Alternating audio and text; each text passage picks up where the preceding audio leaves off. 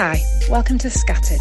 We're a group of friends from the same church who are serving God in different countries, and we're meeting online to chat through books of the Bible, chapter by chapter. We'd love you to join us. Hi, everybody. Welcome to Scattered. I'm joined this morning by Helen under her mosquito net and Juliet, who has, and neither of those ladies have just been telling me neither of them have seen rain since last year. So uh, we've just been having a very British weather conversation, whereas where I was feeling bad. Um, but tomorrow I'm flying to Africa, so that's exciting. Okay, um, morning, ladies. Helen, would you mind kicking us off with a review of where we've got to in Ezra so far, chapters one to three? Sure, yeah. So in chapter one, we see where God stirs Cyrus's spirit, and uh, Cyrus, the king of Persia, who have conquered the Babylonians, um, he allows the Jews to return back to Jerusalem to start rebuilding the temple. And more than that, actually, he sends them with the um, original temple vessels and a whole load of other things to help them along their way. And then in chapter two, we see that the exiles have returned, and there's this long list of names and their roles. And um, it, it's important despite you know our heart tends to sink when we see long lists like this because it reminds those who are reading it and it reminds us that they where they come from and that god keeps his promises. And um and then in chapter 3 we see that the israelites have a sense of a reset that the priority is right worship of god.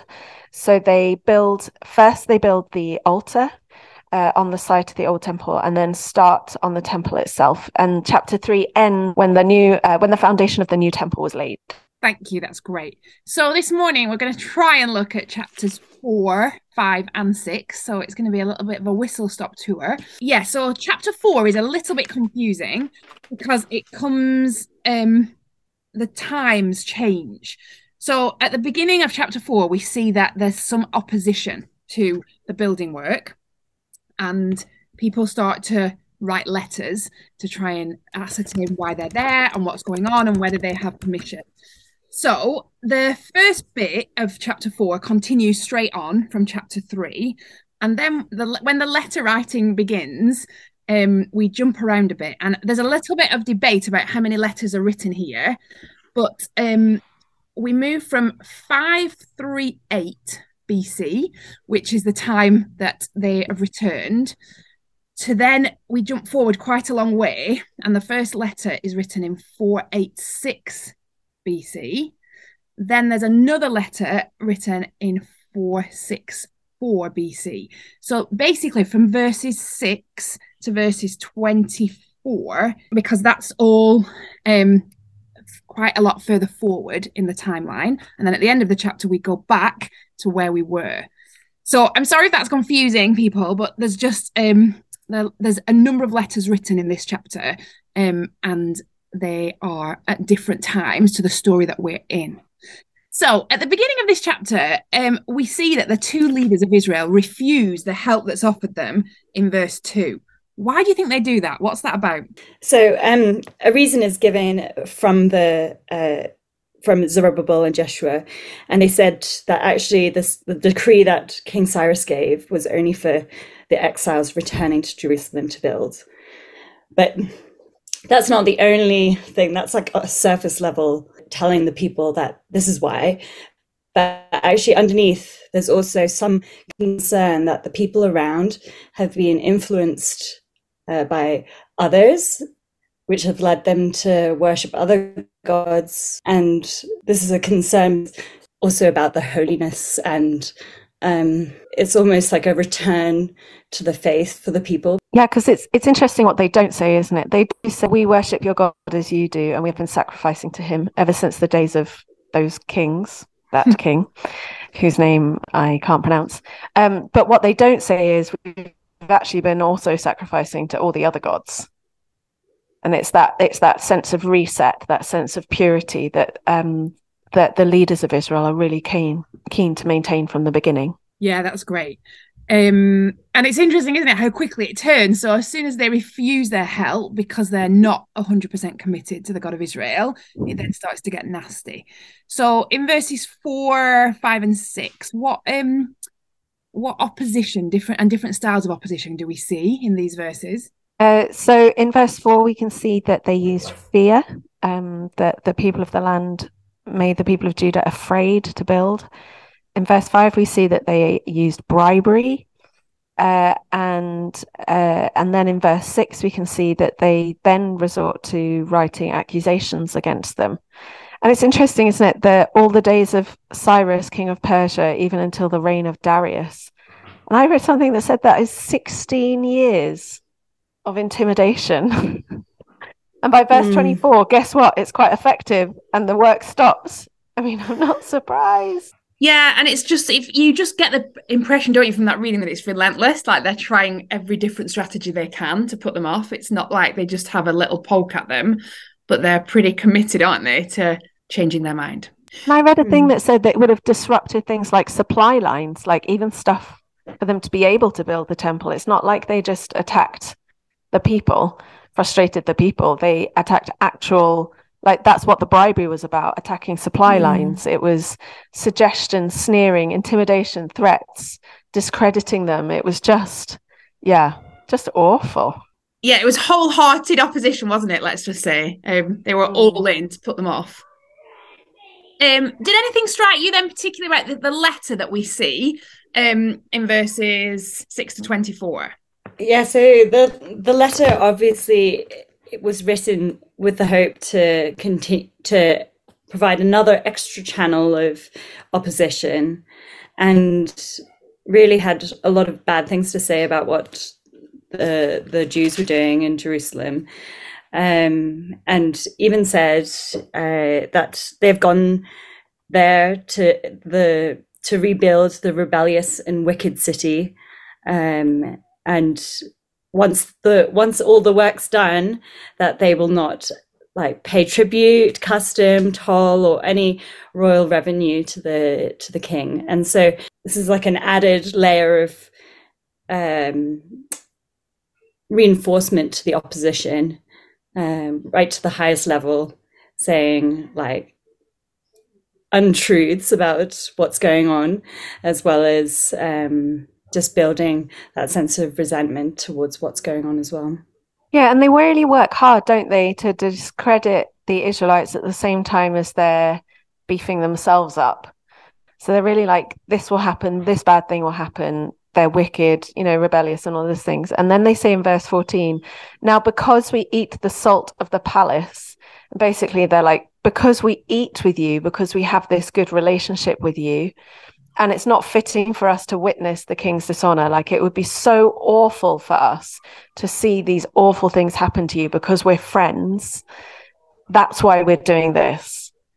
And and you know we make known to the king that if this city is rebuilt and its walls finished in verse 16 you will then have no possession in the province beyond the river. So actually in some ways they're not only using bribery and suggestion and intimidation with the israelites they're also using it with the king to try and get him to do what they want.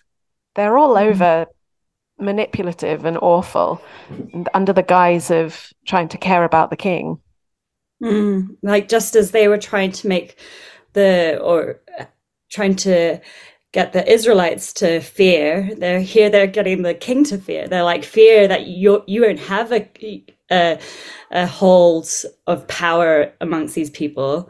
Fear mm. your kingship being challenged.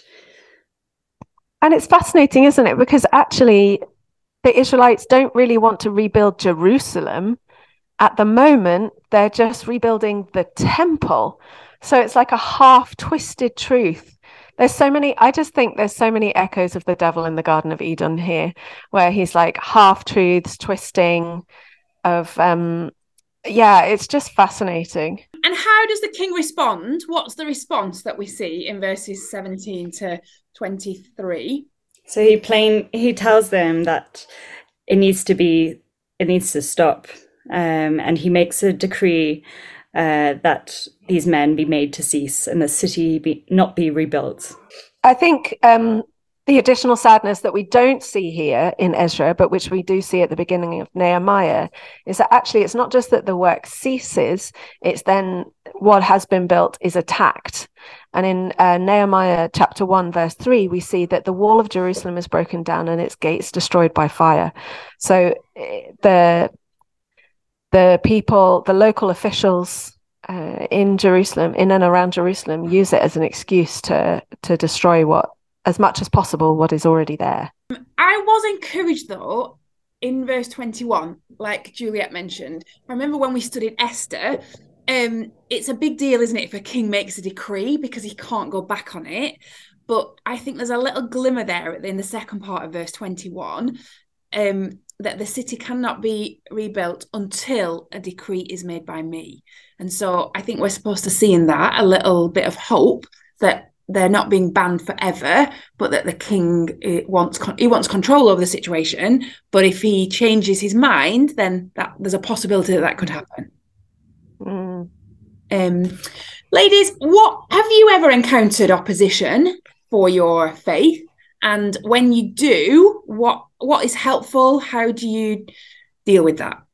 Well, I think um, so. We live in a place where there's a lot of opposition. Yeah, we've seen a lot of believers, brothers and sisters, who've been asked not to meet, um, who have had their Sunday services um, interrupted by yeah police and um, then taken for questioning and taken for even children taken for questioning. And it's been like quite a big challenge seeing that happen. And just feeling the sort you know the fear that oh it could be you know it could be our meeting or it could be um yeah. And i guess for us a lot of people who had been in our position were asked to leave. Um, and so that's also a real possibility here.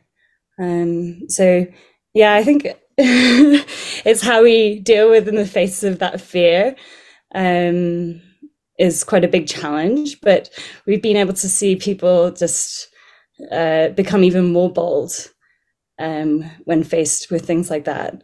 Um, we've been able to see people find actually when they break into smaller groups, then they've been able to see others come to faith, and that's been a big encouragement. Thanks. And I think person, yeah, just personally, like we've we just get encouraged by, um, yeah, just passages like this where we see well we'll see later on when we keep reading um, that the israelites take courage because they know who's really in control. Um, and that's yeah a real encouragement to us. The thing that i took from this little section was the the the glimmers like you said in in verse 21 so I work in the National Hospital in my city in the emergency department, the adult emergency department. And um, I was introduced very explicitly as um, a worker using the M word um, to my colleagues who are all um, cousins. And uh, that resulted in an awful lot of opposition for about the first month that I was there. I don't work there every day. Um, but uh, it was the glimmers, the kindnesses of God in the midst of the opposition uh, that were helpful. So the the person who just sort of turned to me and was like, "Oh, well, actually, you guys are closer." You know, as Protestants, you guys are closer to us than the Catholics because of this. And I mean, like, it wasn't a great conversation because I was like, really? I would have said very differently. But, you know, just there was like a three minute conversation about that. And so it's, I think, like here in, cha- in verse 21, it's just the, it's searching for the kindnesses in the midst of the opposition, like recognizing that there is evidence of God there. You know, like when we did um, Ruth and Naomi was so blinded um, by her suffering and her struggles that she couldn't see the goodness of God. And so it's it's that in the face of opposition. Okay, where can I see God at work, even if it feels like He's not here? He hmm. is, and where is that? Where can I see that?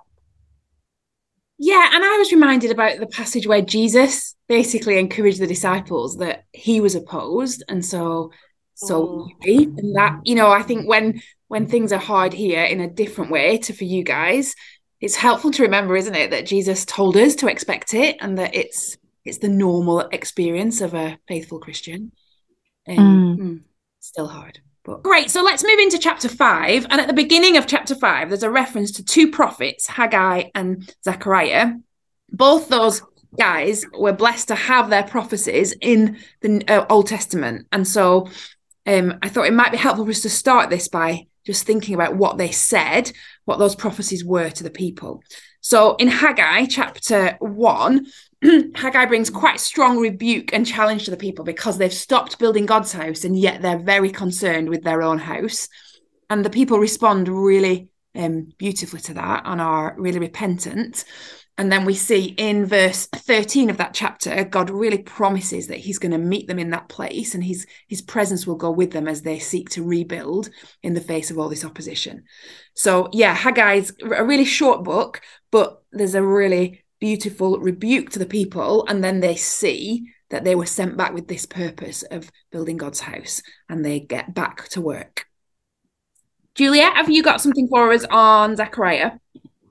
Yeah. So um, in Zechariah, in chapter one, he speaks of um, God wanting them to say, uh, God saying to them, Return to me, and I will return to you. And he's asking them to turn around, and he's explaining again that there's the 70 years that they are going to be he's they're going to be punished and this is pointing towards the time when they're exiles in Babylon. And then afterwards, he's going to be um, returned to Jerusalem with, with mercy, and his house is going to be rebuilt there. And so Zechariah continues to um, provide encouragement, and he uses a lot of imagery talking about how there's going to be mountains before um, the Jews and the Israelites, and and uh, yeah. And those mountains are going to be like a level ground for them. And he's going to bless their work and help them complete it. Great. So that ties in really well, doesn't it, to these first five verses of chapter five. Um, what do we see here about how God provides help for his people? Uh, we can see in verse 2 of chapter 5 that the prophets of God were with the with the Israelites um, and supporting them. And then again in verse five, we can see the eye of their God, that's the Israelites' God, was on the elders of the Jews, and they did not stop. The officials did not stop the Israelites until the report should reach Darius. So basically, God is at work. We can see the prophets working, and then God Himself is directly at work to prevent um, yeah, to prevent the politicians from doing what they want to do. Yeah, and it's interesting, isn't it? With the whole, the prophets are doing what the prophets do, and then the elders of the people are doing what they do. And so God definitely works, doesn't he, through means and through different people to um, encourage his people and give them the confidence that he's there and he cares and he's at work. Um, and then there's some more letter writing goes on. so I feel like the summary of these three chapters would, would be pen pals. Um, what do we see then? Then what stands out about this letter from verse six to seventeen? So um, it's interesting that um, in this letter to King Darius, there's a lot of uh, different words of God um, that he uses within there. Um, like he he he says um, the servants of God of the God of heaven and earth, and they're rebuilding their house, um, and so he's he's sort of rephrase, rephrasing this to this is originally what King Cyrus has, has decreed for them to do, and so this is what they are are doing for um, rather than saying, like we said before, they're not saying they're rebuilding Jerusalem, but they're actually rebuilding the house of God. Um, and that focus is regained. I really liked the way that the um, the Israelites respond to the initial sort of challenge that the officials put to them. In verse 11, they say, um, the officials writing to Darius say, and this was the Israelites' reply to us We are the servants of the God of heaven and earth. Um, And so it's like the Jews, the Israelites are saying, we are not the leaders because the officials have asked for the leaders' names. And the Israelites are saying, we are not the leaders. We are not the ones doing this. It is the God of heaven and earth who is doing this. I just really love the way that they do that. Yeah, in the face of, again, opposition. They could have just given the names, but they were like, no, no, we're not leading this. This is from God. I was also really struck by that little bit just after that, Helen, where they're describing the fact that they were defeated by a foreign power and taken into exile. But even the way that they describe that is that was God's work. Like we messed up, and as a display of God's power, we were taken away from our homeland. Um, I yeah, I just thought, wow, when even when life doesn't go the way we would choose it, or really upsetting and disappointing things happen, God's still at work, isn't he? And God's still on his throne, and they're able to express that um, as God's work. Yeah, so it seems like these officials or the governor, new uh, this Tattenai, the governor, is more neutral. Like he's not um, opposed to what's going on, but is asking for. Yeah, there, there's a sense in which they they are. The king makes the rules, doesn't he? You know, like it's it's all a bit like the last letter. If it's good for the king, there's a lot of um, yeah, the king is the boss in this situation. And in verse 16, it seems like um, Tattenai or the officials want to make the link between the original decree and the current activity, even though it's um, so far in the past. You know, he's saying, This is what happened. Take these vessels, go and put them in the temple that is in Jerusalem, and let the house of God rebuilt on its site. Then this Sheshbazzar came and laid the foundation and it's basically it's been going on until now. It's like there is a direct link between what is happening now and what happened with Cyrus. So this is why it's important that we look for this decree in the in the archives. Yeah. And then i guess there's a, there's a big debate then i think that maybe we don't feel so strongly about will will that be found? You know because there's the empire is massive like the king doesn't always stay in the same place. And so actually finding this piece of paper from a, a lot of years earlier is going to be quite challenging. Okay so then we move into chapter six where we see darius's response to this letter. Um and um there's a happy ending let's just say without being too much of a spoiler. So what was the result of darius's search so successful. it was successful, but it wasn't like they didn't find the decree in Babylon, did they? They found it in no. a completely different place. Um, in a holiday They found home. it in, yeah, Ecbatana. it's the city of Hamadan now. It still exists. It's in Iran. Uh, the beach, the beach house of the king. Yeah. Um. Okay, so he was it was he was pretty committed to looking, wasn't he, and finding it, which is interesting. Um, what do we see in this chapter that Darius is doing, and then also what do we see that God's doing? Darius tells them to continue to give permission to continue the work, but um, he also adds that all the costs are to be paid for by the royal treasury, and so this is pretty significant and but the, i think because the decree that they found was not the same exact same one as the original decree that was made there were some limits to what the size of the um the size of the temple should be. Yeah so we can see really clearly can't we that darius is is saying okay i will uphold what Cyrus has written. I mean he doesn't really have a choice.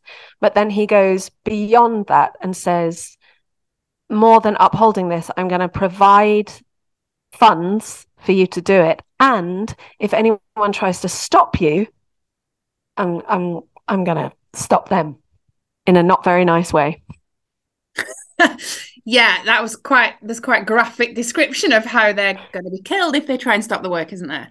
So, how do we see God's hand in this section? And what does that how does that help us? Well, I mean, the very fact that the record was even found, you know, like frankly, they could have stopped when they searched Babylonia.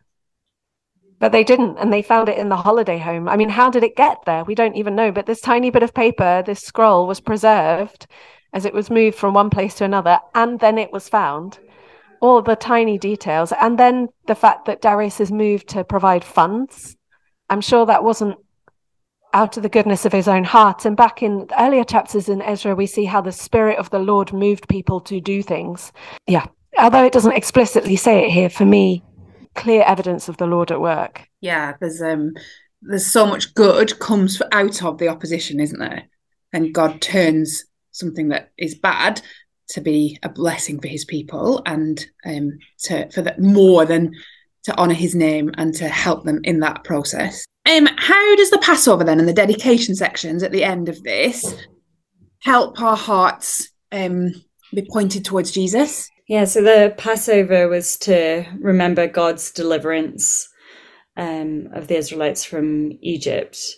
And now they're able to celebrate in God delivering them uh, from exile in Babylon, and then now delivering them from um, opposition.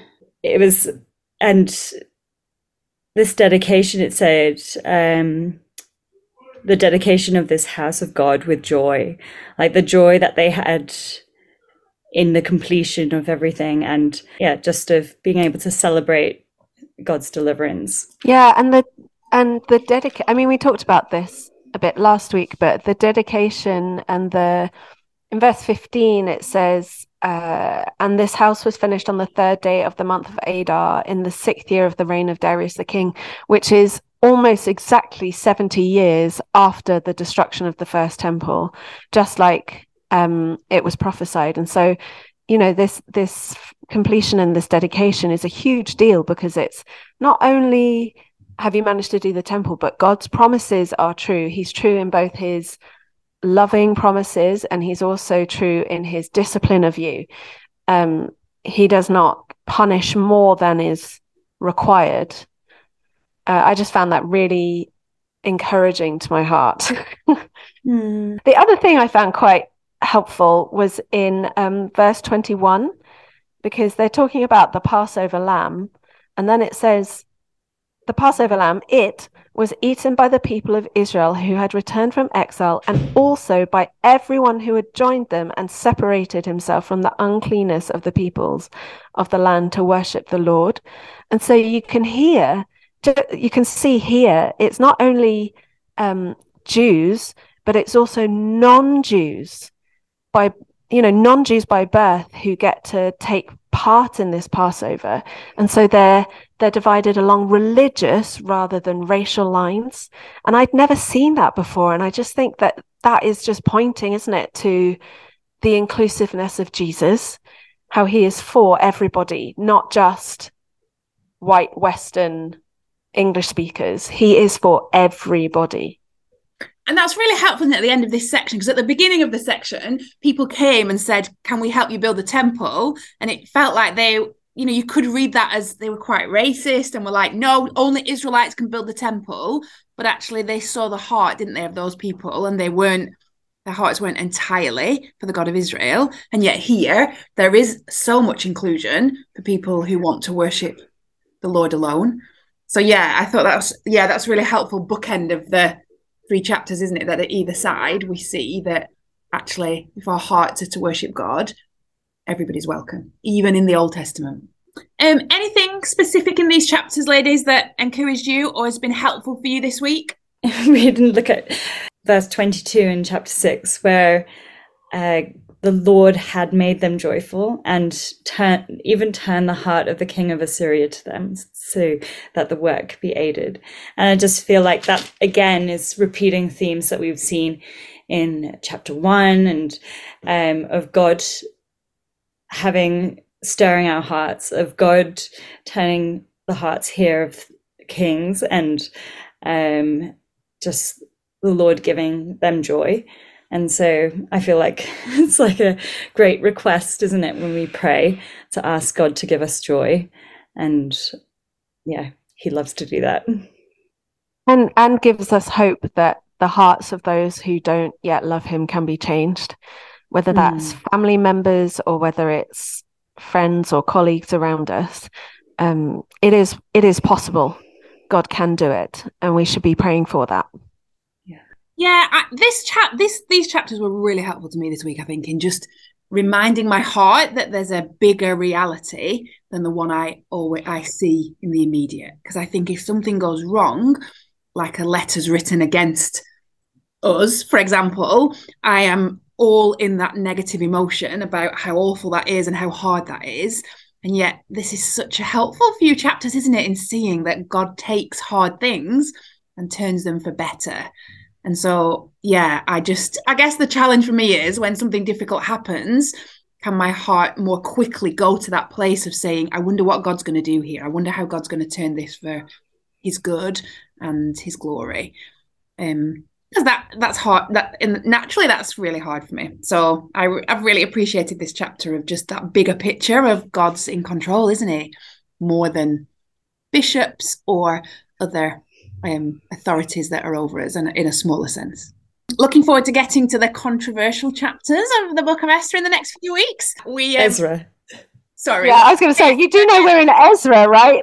Ezra, sorry. Um, yeah, lovely to be with you, ladies. Thanks for listening, people. We are looking at the next two chapters of Ezra next week. Bye. Bye. Bye.